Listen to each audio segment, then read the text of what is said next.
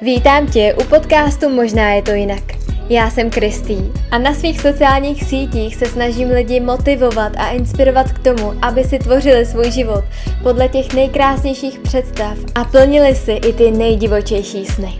A chci ti ukázat, že si v životě můžeš vytvořit úplně cokoliv si budeš přát.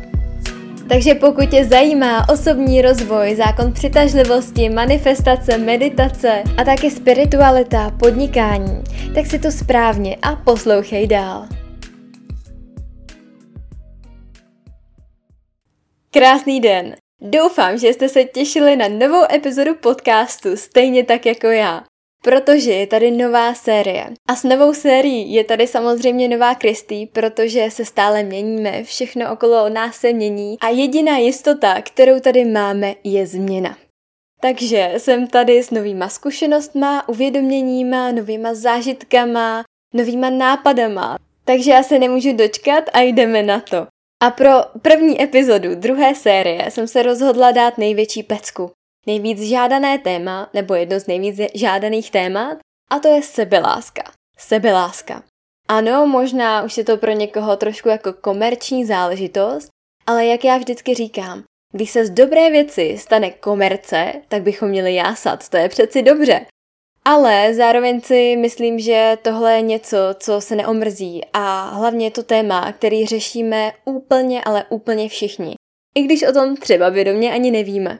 A nejprve bych ráda začala tím, co to vlastně sebeláska je. Co to sakra je? Všude to slyšíme, všude to čteme, všichni o tom mluví, ale co je to reálně v mém životě? A odpověď je možná jednodušší, než by si smyslela. Sebeláska je vlastně úplně všechno, protože ze sebelásky vychází každá část tvého života. Podle toho, jakou úroveň sebelásky máš, tak podle toho máš vztahy, podle toho máš partnera, podle toho máš takovouhle práci, podle toho vyděláváš tolik peněz, podle toho komunikuji s lidma, lidi komunikují s tebou. Vlastně se to odráží opravdu ve všech oblastech života. Abych to uvedla na nějakých příkladech. Tak pokud máš například partnera, který je toxický, který tě jenom uráží, ponižuje tě, mm, nějakým způsobem ti dělá v životě zlé, tak to znamená, že o sobě nemáš moc vysoký mínění protože dovolíš tohle na sobě páchat. Neuvědomuješ si, že si zasloužíš něco víc. Což znamená, že tam ta sebeláska pořádně není v tady té oblasti. Pokud pracuješ v práci, která tě pomalu zabíjí a vyděláváš tam opravdu málo peněz, ale stále tohle roky a roky děláš, tak to znamená, že si dostatečně nevážíš svýho času, svojí práce, svý kreativity, svýho know-how a necháváš se takhle mizerně platit a ještě ve špatné práci a nechceš to vlastně nějak měnit. Vědomně, protože máš pocit, že nic víc mít nemůžeš a že si tohle zasloužíš. Zároveň, pokud si nevěříš, pokud se nemáš ráda, tak eh, podle toho s tebou i lidi komunikují a ty komunikuješ s nima. Což znamená, že pokud se máš ráda, znáš svoji sebehodnotu, máš nějaké to zdravé sebevědomí, tak se sebou nenecháš vláčet jako s hadrem. Nenecháš, aby na tebe lidi byli zbytečně oškliví nebo s tebou mluvili neomaleně. Prostě si stojíš za tím, kdo jsi, že jsi dostatečně dobrá a dáš to těm lidem najevo. Nastaví svoje hranice. Protože pokud je nenastavíš, tak to jenom znamená, že vlastně nějakým způsobem nechráníš sebe sama. Nemáš se v dostatečné úctě na to, aby si ty hranice někomu nastavila. Může to být například paní v obchodě nebo mm, tvůj kolega, tvůj šéf, úplně kdokoliv. A zároveň sebeláska taky ovlivňuje to, jaký máš lidi ve svém blízkém okolí, jaký máš přátele, jestli máš přátelé, kteří tě respektují, podporují, jsou tam vždycky pro tebe, jsou k tobě upřímní a mají tě opravdu rádi a přejou ti, přejou ti, důležitý je, že pokud tě má člověk opravdu rád, tak ti bude přát víc, než má on. Protože občas je tam takový ten problém, že jo, přeju ti, ale pokud začínáš mít víc než já, tak to už ti nepřeju. Takže to můžeš krásně i vidět ve své skupině přátel, protože pokud máš přátelé, kteří jsou toxický, kteří, když máš nějaký sen, tak tě nepodpoří, kteří, já nevím co, všechno by mohli dělat, tak je jasný, že ta tvoje sebeláska by potřebovala větší péči. Zároveň se sebeláska dotýká i oblasti zdraví. A to tak, že pokud opravdu miluje sebe sama, miluje své tělo, tak si dáváš pozor na to, co jíš, jak se hýbeš, celkově jaký máš zdravý životní styl a opravdu se o něj staráš s láskou. Celkově je to vlastně o nějakém respektu k sobě samé, protože nás většinou učí, že hm, nesmíš se za sebe postavit, nesmíš se mít příliš ráda, nesmíš uh, se vychvalovat a vychloubat, protože to je sobecký a to se nesluší. Ale sobeckost se sebeláskou nemá nic společného. Teď jsem samozřejmě uvedla příklady, které jsou velmi obecný a záleží to vždycky člověk od člověka, situace od situace. Ale chtěla jsem, abyste rozuměli tomu, že sebeláska opravdu zasahuje do každé části vašeho života. Je to jako takový zrcadlo. To, jak milujete a respektujete sami sebe, tak to uvidíte v tom vnějším světě, takže ten váš vnitřní svět se jako vždycky odráží do toho vnějšího. A to znamená, že sebeláska je téma, který by mělo být povinně probíraný ve školách, mělo by se o tom všude psát, všichni by to měli řešit, takže jsem ráda, že je to komerce. Protože tohle je něco, co tvoří úplně všechno kolem nás. Tvoří to další a další generace, tvoří to tady tu společnost, kterou máme. Prostě a jednoduše, sebeláska je něco neskutečně důležitého. Tak si pojďme povědět něco trošku z praxe, protože já bych vám ráda zároveň sdílela svůj příběh. Já už jsem téma sebelásky zmiňovala na svých sociálních sítích, na ženském kruhu a určitě tohle téma budeme probírat i na pobytu, který se bude konat v srpnu. Ale ráda bych vám to teď trošku popsala do detailu, jelikož uh, si myslím, že všechny tady ty ukázky opravdu reálných příkladů v životě ty nejvíc dávají. A vím, že tohle je můj příběh, kterým se asi neuvidíte všichni, protože já samozřejmě jsem se narodila s něčím a to já si řeším. Ale věřím, že ta hlavní myšlenka, ten, ten point, proč vám to říkám, tak eh, bude obohacující úplně pro všechny, protože je jedno, jaký máme mm, vlastnosti, proporce, co žijeme, ale ta myšlenka je stále stejná. Je to prostě sebeláska a nějaká cesta k tomu mít se ráda. A než vám začnu vyprávět svůj příběh, tak bych to rozdělila na dvě části. A to láska ke svému tělu a láska k tomu, jaká jsem, té mojí duši, k těm mým vlastnostem, k té mojí osobnosti. A nejdřív bych asi začala u vzhledu, protože jak když jsem byla malinká, opravdu tak do prvního stupně základky, tam už to potom začalo tak trochu dřít, tak jsem slýchala od mala od všech, že jsem krásná holčička. Stále jsem celé dětství slýchala, že jsem krásná. A automaticky, když jsem tohle slýchala takhle v raném věku, tak jsem si myslela, že všichni jsme přece krásní. Automaticky mi to tam chodilo. Já jsem krásná, tak ty jsi taky krásná. A vlastně jsem vůbec neuměla přemýšlet tímhle stylem. To je přesně taková ta čistota těch dětí. Jenomže to potom v budoucnu samozřejmě muselo nějakým způsobem narazit. A já jsem byla na základní škole a už jsme byli v tom věku, kdy um, nám začaly růst prsa a začali jsme tak nějak být jako už ženy a najednou vlastně z dítěte se okamžitě vyžadovalo, ať vypadáš jako žena. A já jsem v tu chvíli začala jako pocitovat, že vlastně nejsem dostatečně dobrá. Poprvé v životě, co se týká vzhledu, já nejsem dost. A to byl samozřejmě obrovský skok, velký šok a velká změna. Takže mě úplně hráblo a já jsem opravdu stále jenom koukala na to, jak vypadám. Nosila jsem puša podprsenky, stále jsem se snažila do někoho stylizovat, abych teda byla zase konečně vzhledově dostatečně dobrá.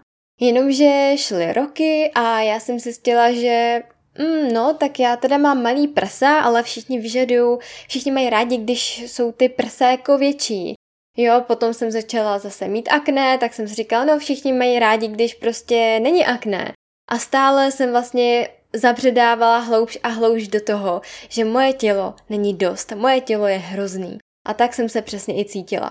Samozřejmě tomu pomohly nějaký hloupý poznámky od spolužáků, nebo ne spolužáků, ale třeba jsem to i někde jenom slyšela, že někdo koho pomlouvá za něco, co já mám taky. A teď samozřejmě tomu mladému člověku, který nemá ještě kritický filtr, nemá nastavený sebehodnoty, tak tohle udělá v hlavě naprostý guláš. A myslím si, že jsme to zažili asi většina z nás. No a tak šly roky, já jsem se začala hodně malovat, neoblíkala jsem se vůbec tak, jak bych si já ze srdce přála, ale oblíkala jsem se podle nějakých slečen, u kterých jsem se říkala, jo, tak to je můj vzor, takhle já bych se měla oblíkat. A to se hodně měnilo, ale já jsem třeba opravdu svoje dospívání nenosila skoro růžovou barvu, protože jsem se říkala, že to není sexy, že nebudu vypadat dospěle a že to ze mě udělá malou holčičku. A stále jsem se snažila kdyby dopředu vyrůst. No a teď samozřejmě si to vynahrazuju a nosím všechno růžový. Ale s čím já jsem úplně nejvíc bojovala, a to bylo i na střední škole, že já jsem prostě přirozeně odmala štíhlá. Máme to v rodině, moje máma, moje babička, všechny ženy z mýho rodu byly vždycky takhle hubenoučký. A je to moje přirozenost. Pro moje tělo je přirozený tak, jak vypadám. Ale já jsem se stále snažila to nějakým způsobem změnit. Protože jsem všude slyšela, že žena má být krev a mlíko, že nemá být kus, má mít velký prsa, velký zadek a já jsem si připadala jako malý dítě. Já jsem se vůbec necítila jako žena. Já jsem věděla, že takhle se líbit nikomu nebudu a že s tím musím něco udělat. Takže jsem přesně začala nosit ty puša podprsenky s těma kosticema, co mě neuvěřitelně škrtily a bylo to naprosto nepohodlný, nemohla jsem se v tom pořádně ani nadechnout. A taky jsem cvičila nějaký cviky na zadek, aby se mi jako zvětšil a já bych to celý vlastně dohnala. A samozřejmě mě v tom ještě víc ukotvily a nějaký blbý poznámky alá kamarádek nebo spolužeček, ale jedna taková blbá poznámka dokáže opravdu udělat takový bordel v hlavě, když ten člověk ještě nemá nějaký sebevědomí neví, co je to sebeláska, prostě dospívá a ty hormony jdou nahoru a dolů, tak to může udělat takový problém, že opravdu si dávejme pozor na to, co komu říkáme, protože nevíme, jak se ho to moc může dotknout. Mě třeba jedna spolužačka jednou blbou poznámkou vlastně změnila život na tak cca dva roky. Reálně. A to byla jedna blbá poznámka, když jsme byli na střední, to byla asi na začátku střední, asi tak v prváku, přelom druháku, tak jsme byli v šatně a dvě moje kamarádky se o něčem bavily. A já jsem do toho nějak vstoupila a řekla jsem taky něco jako za sebe. A nevím už vůbec, o co se jednalo, o nějaký jako ženský problémy, co se týká, já nevím, jestli prsou nebo něčeho takového. A ta jedna spolužečka mi na to s takovým opovržením řekla, že já se vlastně nemám vůbec co vyjadřovat, já nemám co mluvit, protože já nemám žádný ženský křivky, já vůbec nejsem ženská, takže bych o tady těch věcech vůbec neměla mluvit. A pro mě to v tu chvíli bylo opravdu hodně bolestivý. Já samozřejmě jsem si ještě nedokázala vcítit do, do té situace a nedokázala jsem pochopit to, že ona na mě útočí z toho důvodu, že ona se nemá ráda, ona má nějaký problém. Protože prosím vás, když vám někdo řekne nějakou takovouhle hloupou poznámku na vaši postavu, na vás samotný, na vaše vlasy, na vaše cokoliv, tak to jenom znamená, že ten člověk sám sebe nemá rád. Pokud je člověk spokojený sám se sebou, tak nemá absolutně důvod, proč do vás nějakým způsobem rýt. A takovýho člověka to ani nenapadne. Ale vždycky, když si z vás někdo dělá srandu, nějakým způsobem se do vás trefuje, tak to jenom značí, že on sám je ublížený, on sám se necítí dost dobře, on sám si nevěří a takhle se snaží jak kdyby ventilovat tu svoji frustraci a házet to na někoho jiného. Jenomže v tu chvíli já jsem se začínala tak nějak jako věnovat osobnímu rozvoji, ale tohle mě úplně myhlo. A já jsem si nedokázala říct, jo, tak ta spolučačka se sebou má asi problém a teď se to snaží tu toxicitu hodit na mě. Ale ne, já jsem si to vzala k srdci, vzala jsem si to za nějakou velkou pravdu a začalo docela velký peklo. Protože já jsem se začala vědomně přejídat. Ale opravdu naprosto nehorázně. Já jsem byla i na střední známá tím, že jsem měla velkou kabelku, v který byla tuna jídla. A vždycky, když měl někdo hlad, tak věděl, že já něco mít v kabelce budu a všichni si z toho dělali srandu a bylo prostě jasný, že jako Týna hodně jí. V tu dobu mi ještě říkali Týna ale nikdo vlastně neviděl, co zatím je, protože já jsem opravdu sebou, já jsem se nasnídala, měla jsem sebou obrovskou, obrovskou svačinu a oběd, který by vydal na dva, tři lidi. A všechno jsem to do sebe tlačila, ale tak nesmyslně, že já jsem se snažila jíst co hodinu. Jenomže já už jsem potom tak nemohla, že mě se jenom z pohledu do té kabelky, která byla plná jídla, zvedal žaludek. Já jsem byla neustále neskutečně nafouknutá, bylo mi stále zle. Ale já jsem to jídlo do sebe rvala na sílu. Mé tělo to absolutně nezvládalo, měla jsem zažívací problémy, byla jsem unavená, byla jsem vsteklá, bylo to opravdu hrozný. A tohle reálně trvalo minimálně rok, spíš dva, kdy já jsem nejedla třeba tři hodiny a začala jsem být vsteklá, začala jsem být naštvaná a měla jsem neskutečný výčitky, že hubnu. Že hubnu a že se musím okamžitě najíst. A bylo zajímavé, že vlastně tady toho si nikdo za celou dobu nevšiml, protože já jsem byla hubená a není úplně zvykem, že by někdo měl problém se stravou naopak, než je třeba anorexie nebo bulimie, ale to, že je někdo moc hubený a snaží se takhle na sílu přibrat. Jenomže mně se nepodařilo přibrat skoro nic. Já jsem maximálně přibrala dvě a půl kila s tím, že to polovina bylo toho, že jsem měla naprosto nadspaný bříško a opravdu to nebylo vůbec zdravý, ale vůbec. Tělo mi to dávalo vědět, jak jenom to šlo a hlavně já jsem věděla, jak mě to neskutečně moc omezuje. Že já opravdu, když nemám u sebe jídlo, tak začínám být neurotická, nervózní, zlá na ostatní lidi. Přítel tohle moc dobře znal, protože já jsem přišla ze školy a třeba k němu domů a museli jsme okamžitě uvařit, protože já bych byla jinak úplně na zabití. Já jsem měla vždycky špatný pocit, když jsem se i ráno budila s tím, že mám plochý bříško a musím se okamžitě najíst, abych teda přibírala a nehubla. A z tohohle důvodu jsem vlastně i nesnášela tělocvik, protože já jsem se tam musela hýbat, ale věděla jsem, že pohyb rovná se spalování kalorií a že já nechci spálit ani jednu. Takže já jsem nic moc nedělala, já jsem prostě jenom tak jako běhala, aby se neřeklo, splnila jsem si, co jsem jako potřebovala, ale vlastně jsem to úplně nesnášela a věděla jsem, že jakmile docvičím na tělocviku, tak si musím hodně najíst, ještě o hodně víc, než jsem zvyklá.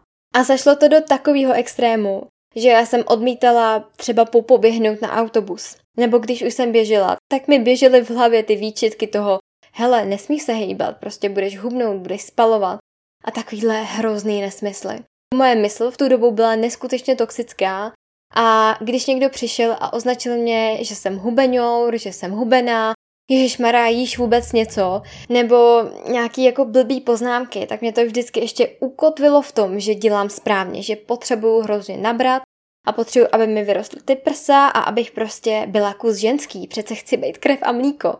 A já vím, že to možná zní vtipně a že si teď někdo asi říká, Ježíš Maria, co jako blázní, co já bych dala za její postavu. Ale tohle byla opravdu moje každodenní realita. A jenom kvůli pár hloupým poznámkám, který jsem za život schytala. Samozřejmě tam toho bylo víc. Já jsem třeba se nechtěla před ostatníma koupat, aby neviděli, že jako teda nejsem pořádná ženská. Snažila jsem se schovávat do toho oblečení. Přítelovi jsem se několik let vlastně pořádně nechtěla ukázat. Bylo tam opravdu spoustu takovýchhle věcí a zasahovalo to úplně do každé části mýho života. Jenomže v tom druháku, třetíku, tak už jsem byla v osobním rozvoji úplně naplno. Tam jsem se setkala s tématem sebelásky. O tom, jak eh, mít ráda svoje tělo, jak mít ráda sama sebe a co to vlastně znamená a proč bych měla mít ráda sama sebe. A začalo to všechno postupně upadat. Já jsem začala jíst jako normální člověk, i když já jako já jim eh, přirozeně hodně, ale nejedla jsem už jako dvoumetrový uh, horník třeba, jo. Takže to začalo jako pomalečku upadat, já vlastně jsem zkoušela nosit nevytpanou podprsenku, pak jsem nosila jenom braletku a vlastně od té doby já nenosím podprsenku a jsem ten nejšťastnější člověk na světě. Jako byla to dlouhá práce. Já se teď nestydím za to, jak vypadám, nestydím se za své malý prsa. Vůbec mi nevadí být někde v sauně třeba bez plavek, nebo být někde u bazénu, nebo prostě ukázat, jak vypadám, protože moje tělo je moje z nějakého důvodu a je dokonalý přesně takový, jaký je.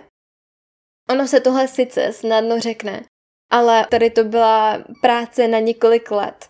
A není to samozřejmě úplně dokonalý. Já neznám nikoho, kdo by se miloval stoprocentně. Vždycky je tam nějaká, nějaký prostor pro progres, je to cesta. Ale teď už jsem tak daleko, že opravdu se nestydím za svoje tělo ve většině případů, protože každý člověk má někdy takový ten bad day, kdy se cítí špatně. Ale reálně v každodenním dni já miluju svoje tělo, je prostě krásný a i když má samozřejmě nějaký nedostatky, má něco, co by se někomu nemuselo líbit, ale prostě je moje. To tělo každý den dělá naprostý maximum pro mě a není důvod, proč já bych ho nemohla milovat. Samozřejmě, já mám třeba jizvy od akné, mám je na obličeji, mám je třeba teď aktuálně hodně na zádech. A teď jsem třeba byla s kamarádkou na dovolený a měla jsem plavky a bylo to vidět, prostě mám celý zjizvený záda. Dřív bych byla na pláži, no vlastně abych ani nebyla na pláži. Ale teď si říkám, no tak to je prostě moje tělo, jsou to moje jizvy, no tak se podívejte, ono je to vlastně úplně jedno. Hlavně mi vždycky pomáhalo uh, uvědomění toho, že to, co já na sobě vidím, jako je nějaký velký nedostatek, tak to ostatní lidi třeba ani nevidí, nebo to tolik neřeší, ani je to tolik nezajímá. Vždycky se nejvíc zajímáte sami o sebe. Jo, a každý člověk se nejvíc zajímá sám o sebe. Takže nějaký vaše jizvy, nějaký vaše nedostatky většinou opravdu nikoho nezajímají.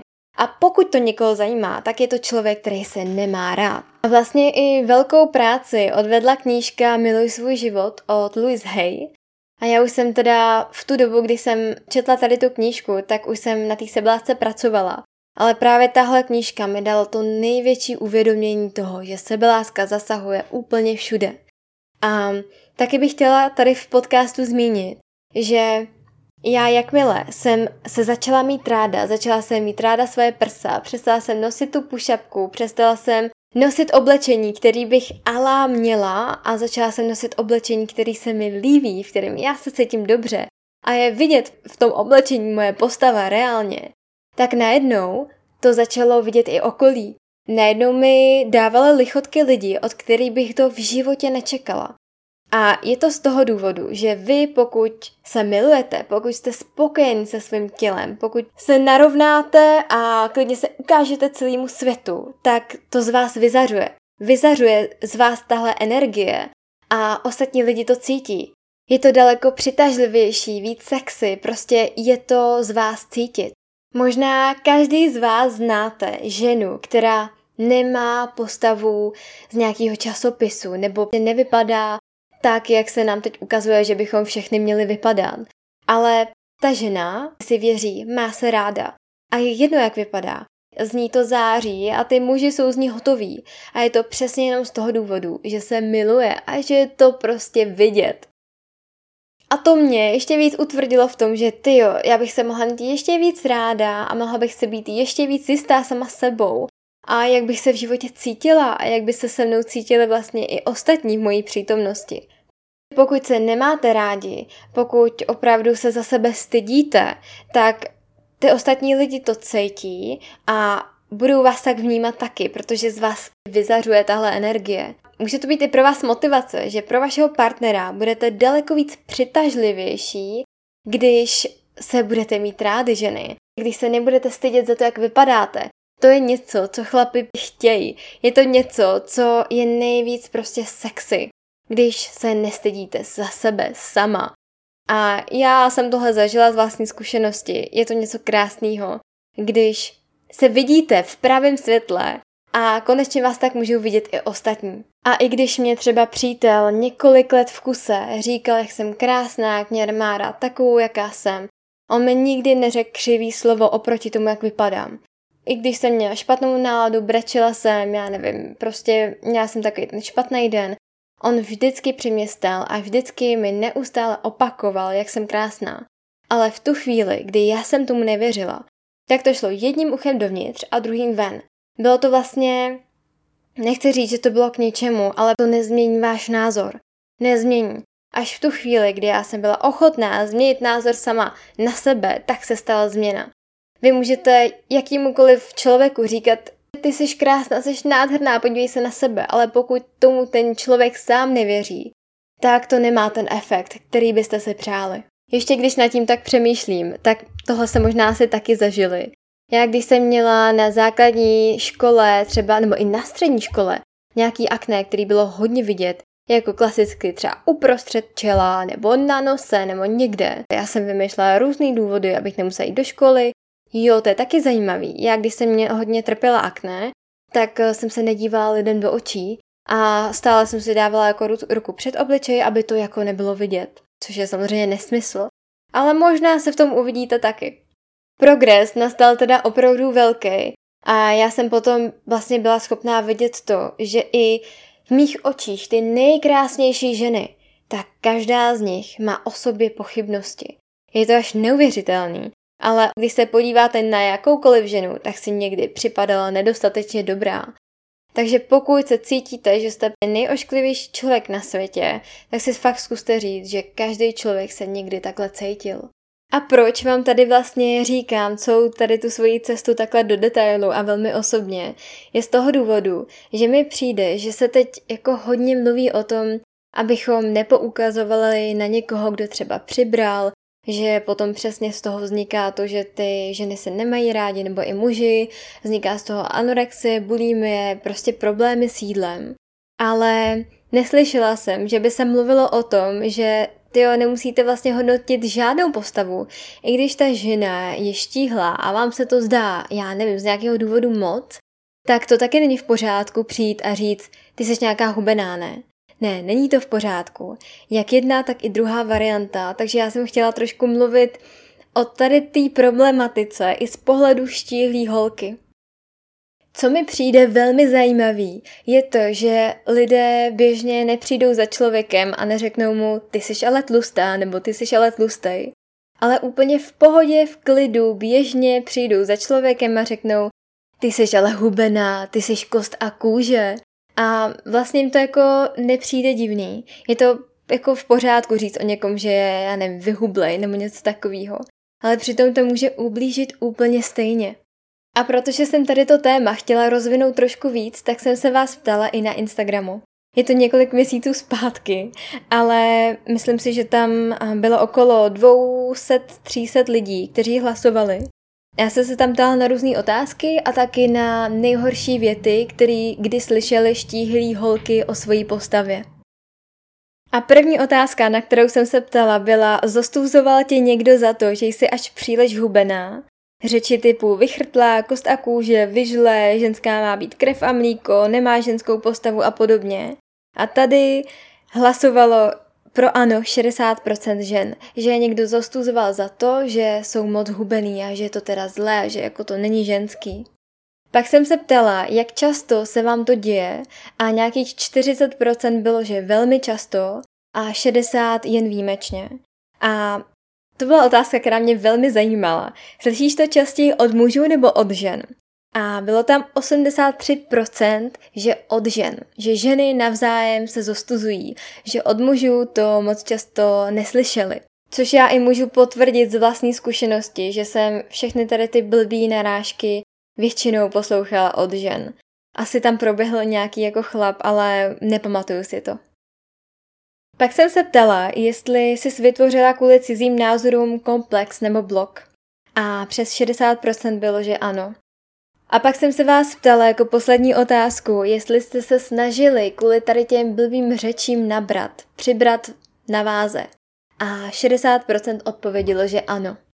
Výsledky těch anket nejsou vůbec hezký, ale to, co přišlo potom, tak eh, to už jsem se říkala, že je konec, protože jsem vám dala prostor pro to, abyste mi napsali ty nejhorší poznámky, které jste kdy na svoji štíhlou postavu slyšeli a jaký se vás nejvíc dotkly. A byly to poznámky typu, to je nechutný, jak si hubená, ty se ale úplně ztrácíš před očima. Správnou ženskou má mít chlap za co chytit. Jíš ty vůbec? Kostlivec, nemáš prsa, kost a kůže. Jsem jak kost, měla bych se najíst. Pak mi tady jedna slečna napsala, mm, nejhorší, co jsem kdy slyšela, bylo, že mám prsa po otci. Potom, vy jste ale hubená, to už se nenosí, tak to už mi přijde jako úplný bizár. Většinou se to hodně opakovalo, co jste mi psali, ale mám tady ještě, jsi jako kluk, nemáš prsa, dej si ponožky do podprsenky, měla by se najíst, eh, ty jsi ale podvyživená, jsi nedomrdlá a taky poslední třešnička na dortu, chlap tě nebude mít za co chytit, nikdo tě nebude chtít. Klasika. A proč jsem se rozhodla vám vlastně tady ty ošklivé věci sdílet? A je to z toho důvodu, že se o tom prostě nemluví. Nemluví a abych si přála, aby se o tom mluvilo, protože ano, i štíhlí holky můžou mít problémy s tím, když někdo osočí za to, jakou mají postavu. Ale co bych ještě ráda zmínila? Když budete respektovat sami sebe vy, budete respektovat svoje tělo vy, tak se vám to bude zrcadlit v té vaší realitě. Takže už nejspíš nenarazíte na někoho, kdo by vás urážel nebo měl na vás blbý poznámky. A když už někdo za rok nebo za pět let přijde a opět vám dá nějakou tady tu poznámku, i když vy už se milujete, už to máte hezky zpracovaný, tak to přijde jenom jako taková zkouška, jestli, jestli stále se tak milujete, jako jste si mysleli. Ale samozřejmě tím, jak já jsem se neměla ráda, jak jsem to hodně řešila, každý den jsem se přejídala, tak všechny tady ty eh, věci se mi v té realitě ukazovaly, takže chodili ty lidi, kteří poukazovali na to, jakou mám postavu a podobně. Ale všechno je to on, jenom o našem vnitřním světě. Takže vy změníte svůj názor na sebe a změní se i okolí. Od té doby, co svoje tělo respektuju, co se v něm cítím krásně a snažím se ho milovat co nejvíc takový, jaký je, tak eh, už se mi tady ty věci nedějou. Já nevím, jestli mi přišly třeba během let tak já dvě poznámky a přesně jsem to brala jenom jako takovou zkoušku, kdy jsem se nad tím pousmála a ještě jsem tomu člověku vysvětlila, že tohle jako se, se neříká a že moje tělo je naprosto v pořádku. A teď bych se už ráda dostala ke stránce sebelásky, která se týká nějaký naší duše, vlastnosti, naší osobnosti. Já jsem odmala byla hodně citlivá, až někdy i přecitlivěla, kor když jsem dospívala, tak ve mně ty emoce opravdu bouřily. A já už jsem ve školce jako malý dítě, tak jsem hodně plakala, byla jsem takový to uplakaný dítě. Mně vždycky, když se něco dělo, kdy to ve mně spustilo nějaký alarm, nějakou emoci, tak já jsem to dávala najevo pláčem. Je to moje naprostá přirozenost, ale odmalá vlastně ve mně tady tu přirozenost potlačovali. O tom už jsem taky mluvila na Instagramu. Ale přijde mi to jako velmi důležitý téma, který bych vám tady ráda sdílela. Často si ze mě totiž dělali srandu, že jo, Kristýna, ta je ta ubrečená, ta je ta uplakaná a vlastně nikdo můj pláč nikdy nepřijímal. Naopak se mi za to velmi často smáli, protože já to mám tak přirozeně, že já neumím zadržet pláč. Já se snažím celým tělem, celou svojí bytostí, abych nebrečela, ale to nejde. Takže i třeba ve třídě, ve škole, já jsem se snažila, já jsem věděla, že se mi budou smát, ale to prostě nešlo. Já to neumím zadržet. A přesně se mi smáli za něco, za co já jsem nemohla. To byla moje nějaká reakce na situaci, která mi byla nepříjemná nebo mi bylo smutno. Ale nikdo tohle nikdy nepřijímal a vždycky jsem za to dostávala jenom negativní reakce a cítila jsem se naprosto hrozně. A ještě se to zhoršilo, když učitelka v první třídě, kterou jsem měla jako třídní, tak mojí mamce řekla, no víte, když bude eh, Kristýna začínat plakat, tak na ní nemluvte. Ono to pomůže, ona přestane. A vlastně moje mamka tohle začala praktikovat, protože ta učitelka měla pravdu, já jsem opravdu přestala plakat. Ale ne z toho důvodu, že by mě něco netrápilo nebo že by se mi ulevilo, ale z toho důvodu, že já jsem věděla, že to nikdo nepřijímá, že ani moji mamku to nezajímá, že já prostě se nemůžu projevovat tak, jak je mi přirozený, že pláč je vlastně špatný. A já jsem přestala a začala jsem být apatická, což je velmi špatný. Když je člověk nebo dítě apatický, tak už je to opravdu blbý. Takže tohle mělo naprosto jako negativní účinek, úplně se to míjelo nějakým účinkem a sice ano bylo ticho, ale mě se v hlavě tvořily daleko horší věci, než kdyby mě nechali vyplakat. A já jsem vlastně za tohle sama sebe neměla ráda, protože v životě se vám děje spoustu negativních situací a já vždycky chtěla plakat, ale věděla jsem, že nesmím, že je to špatně, že jsem za to špatná a zadržovala jsem to, bylo mi z toho špatně a vždycky to bylo takový jako hrozně velký zklamání, že jsem sama sebe zklamala, protože jak jsem říkala, tak já jsem to neuměla zadržet. Nebo třeba úplně jako na chviličku. Takže já jsem vždycky začala plakat a říkala jsem si, Kristýno, přestaň, přestaň, teď nesmíš brečet. A úplně jsem se za to nenáviděla, že takhle vůbec reaguju. Jenomže pak, když jsem se právě vrhla na cestu osobního rozvoje a nějaký sebelásky, tak eh, jsem narazila i na pár chytrých knížek, kde mi bylo řečeno, že pláč je naprosto přirozený, že jsou tady citliví lidi, hodně senzitivní a že pro někoho je to naprostá úleva a že je to očistný a že je to potřeba, že když se to potlačuje, tak je to špatně. Možná znáte člověka, který neumí brečet, nikdy nebrečí. A to není přirozený, to není v pořádku. Pláč je naprosto přirozený a já jsem se o tohle téma začala zajímat a začala jsem zjišťovat, že najednou, když si to dovolím, a dovolím si to i před ostatníma lidma, nejenom sama před sebou, tak se cítím daleko líp, tak mě to pomáhá a přejdu vlastně nějakou negativní situaci daleko s nás, než když s sebou takhle vnitřně bojuju. Takže já jsem začala i přítelovi říkat, ať neříká, ať nebrečím, ať mě nechá vyplakat, ať mě vždycky nechá vyplakat a jenom mě obejme. A takhle už to praktikujeme třeba, tyjo, já nevím, jestli tři, čtyři roky a je to úplně něco jiného. On vlastně přestal to vnímat tak, že se děje něco úplně hroznýho, protože ne vždycky pláču kvůli nějakým šíleným věcem, ale jenom proto, že potřebuji něco vyčistit, nějakou emoci. A on už ví, že je to v pořádku, už mi neříká nebreč, nebreč, nebreč, ale jo, pojď se vyplakat.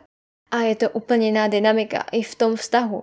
Ono opravdu všechny tady ty věci, které na sobě mm, nesnášíme, které potlačujeme, tak ono to někde vybíhá v tom životě. A přesně mě to třeba vybíhalo v těch vztazích. A najednou, když jsem tady tu svoji část citlivou přijala, tak eh, je to úplně něco jiného a už to nikomu nevadí.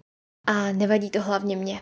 A co ještě jsem ve svém životě hodně řešila a řeším doteď, jak jsem citlivá, tak jsem hodně i náchylná na stres. A mám to hlavně neskutečně moc odkoukaný od mýho táty, který je hodně velký stresář, takže já jsem si tady ten myšlenkový vzorec nádherně převzala a krásně si ho žiju. No ne, snažím se s tím pracovat a hlavně přesně, když přestaneme s tady těma negativníma, ale v uvozovkách stránkama naší osobnosti bojovat, přestaneme je nenávidět a potlačovat a začneme je přijímat, tak oni se jak kdyby zmenší najednou.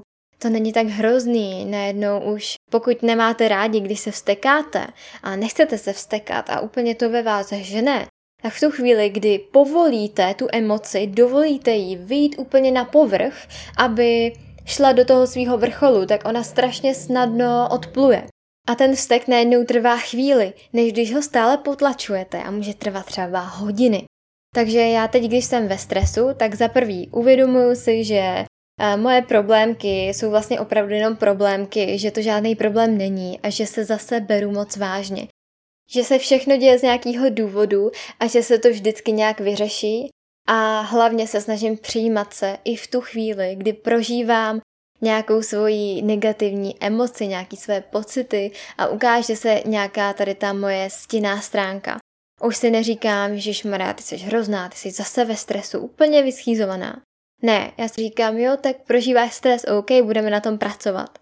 A to je přesně o té jemnosti, být na sebe jemný, být na sebe hodný. Protože všichni máme nějaké negativní vlastnosti, všichni máme nějaký takový ty koslivce ve skříni a sebeláska je o tom se přijímat, přijímat, přijímat. Ne se soudit. My totiž často dokážeme vědomně přestat soudit ostatní, ale stále soudíme sebe. Přestaňme se soudit. A důležitý je mít k sobě soucit. Buďte k sobě soucitné ženy. My velmi často dokážeme soucítit s ostatními lidmi, ale málo kdy máme tolik soucitu sami k sobě. Jsme prostě jenom lidi, pojďme se tak brát a pojďme se tak i milovat. Zkoušejme milovat i ty svoje temné stránky. Každý umí milovat ty pozitivní stránky života, ale milovat i ty negativní, tak to už je vrchol mistrovství. A hlavně, vaše tělo jste dostali z nějakého důvodu, z nějakého důvodu jste se ho vybrali a má vám tady v tom životě pomoct, něco vám přinést, dát vám možná nějaký nový uvědomění, nějaký nový úhel pohledu, a být tady pro vás. Milujte ho za to takový, jaký je. Ono vás miluje a i když mu děláte špatné věci, kouříte, jíte nezdravé věci, to tělo vás stále miluje a stále dělá maximum pro vaše dobro. Já bych tady o sebeláce mohla mluvit ještě hodiny, ale už ta epizoda je, myslím si, že akorát dlouhá, takže já se s váma pomalu rozloučím. A budu moc ráda, když mi napíšete vaše příběhy, jestli jste se tady v něčem viděli, nebo jestli jste zažili něco podobného. A jestli byste si taky přáli, aby tady ta problematika urážení štíhlých žen za jejich postavu byla trošku více známá ve společnosti. Zatím se mějte krásně, já se budu těšit na vaše zprávy a budu se také těšit u další epizody.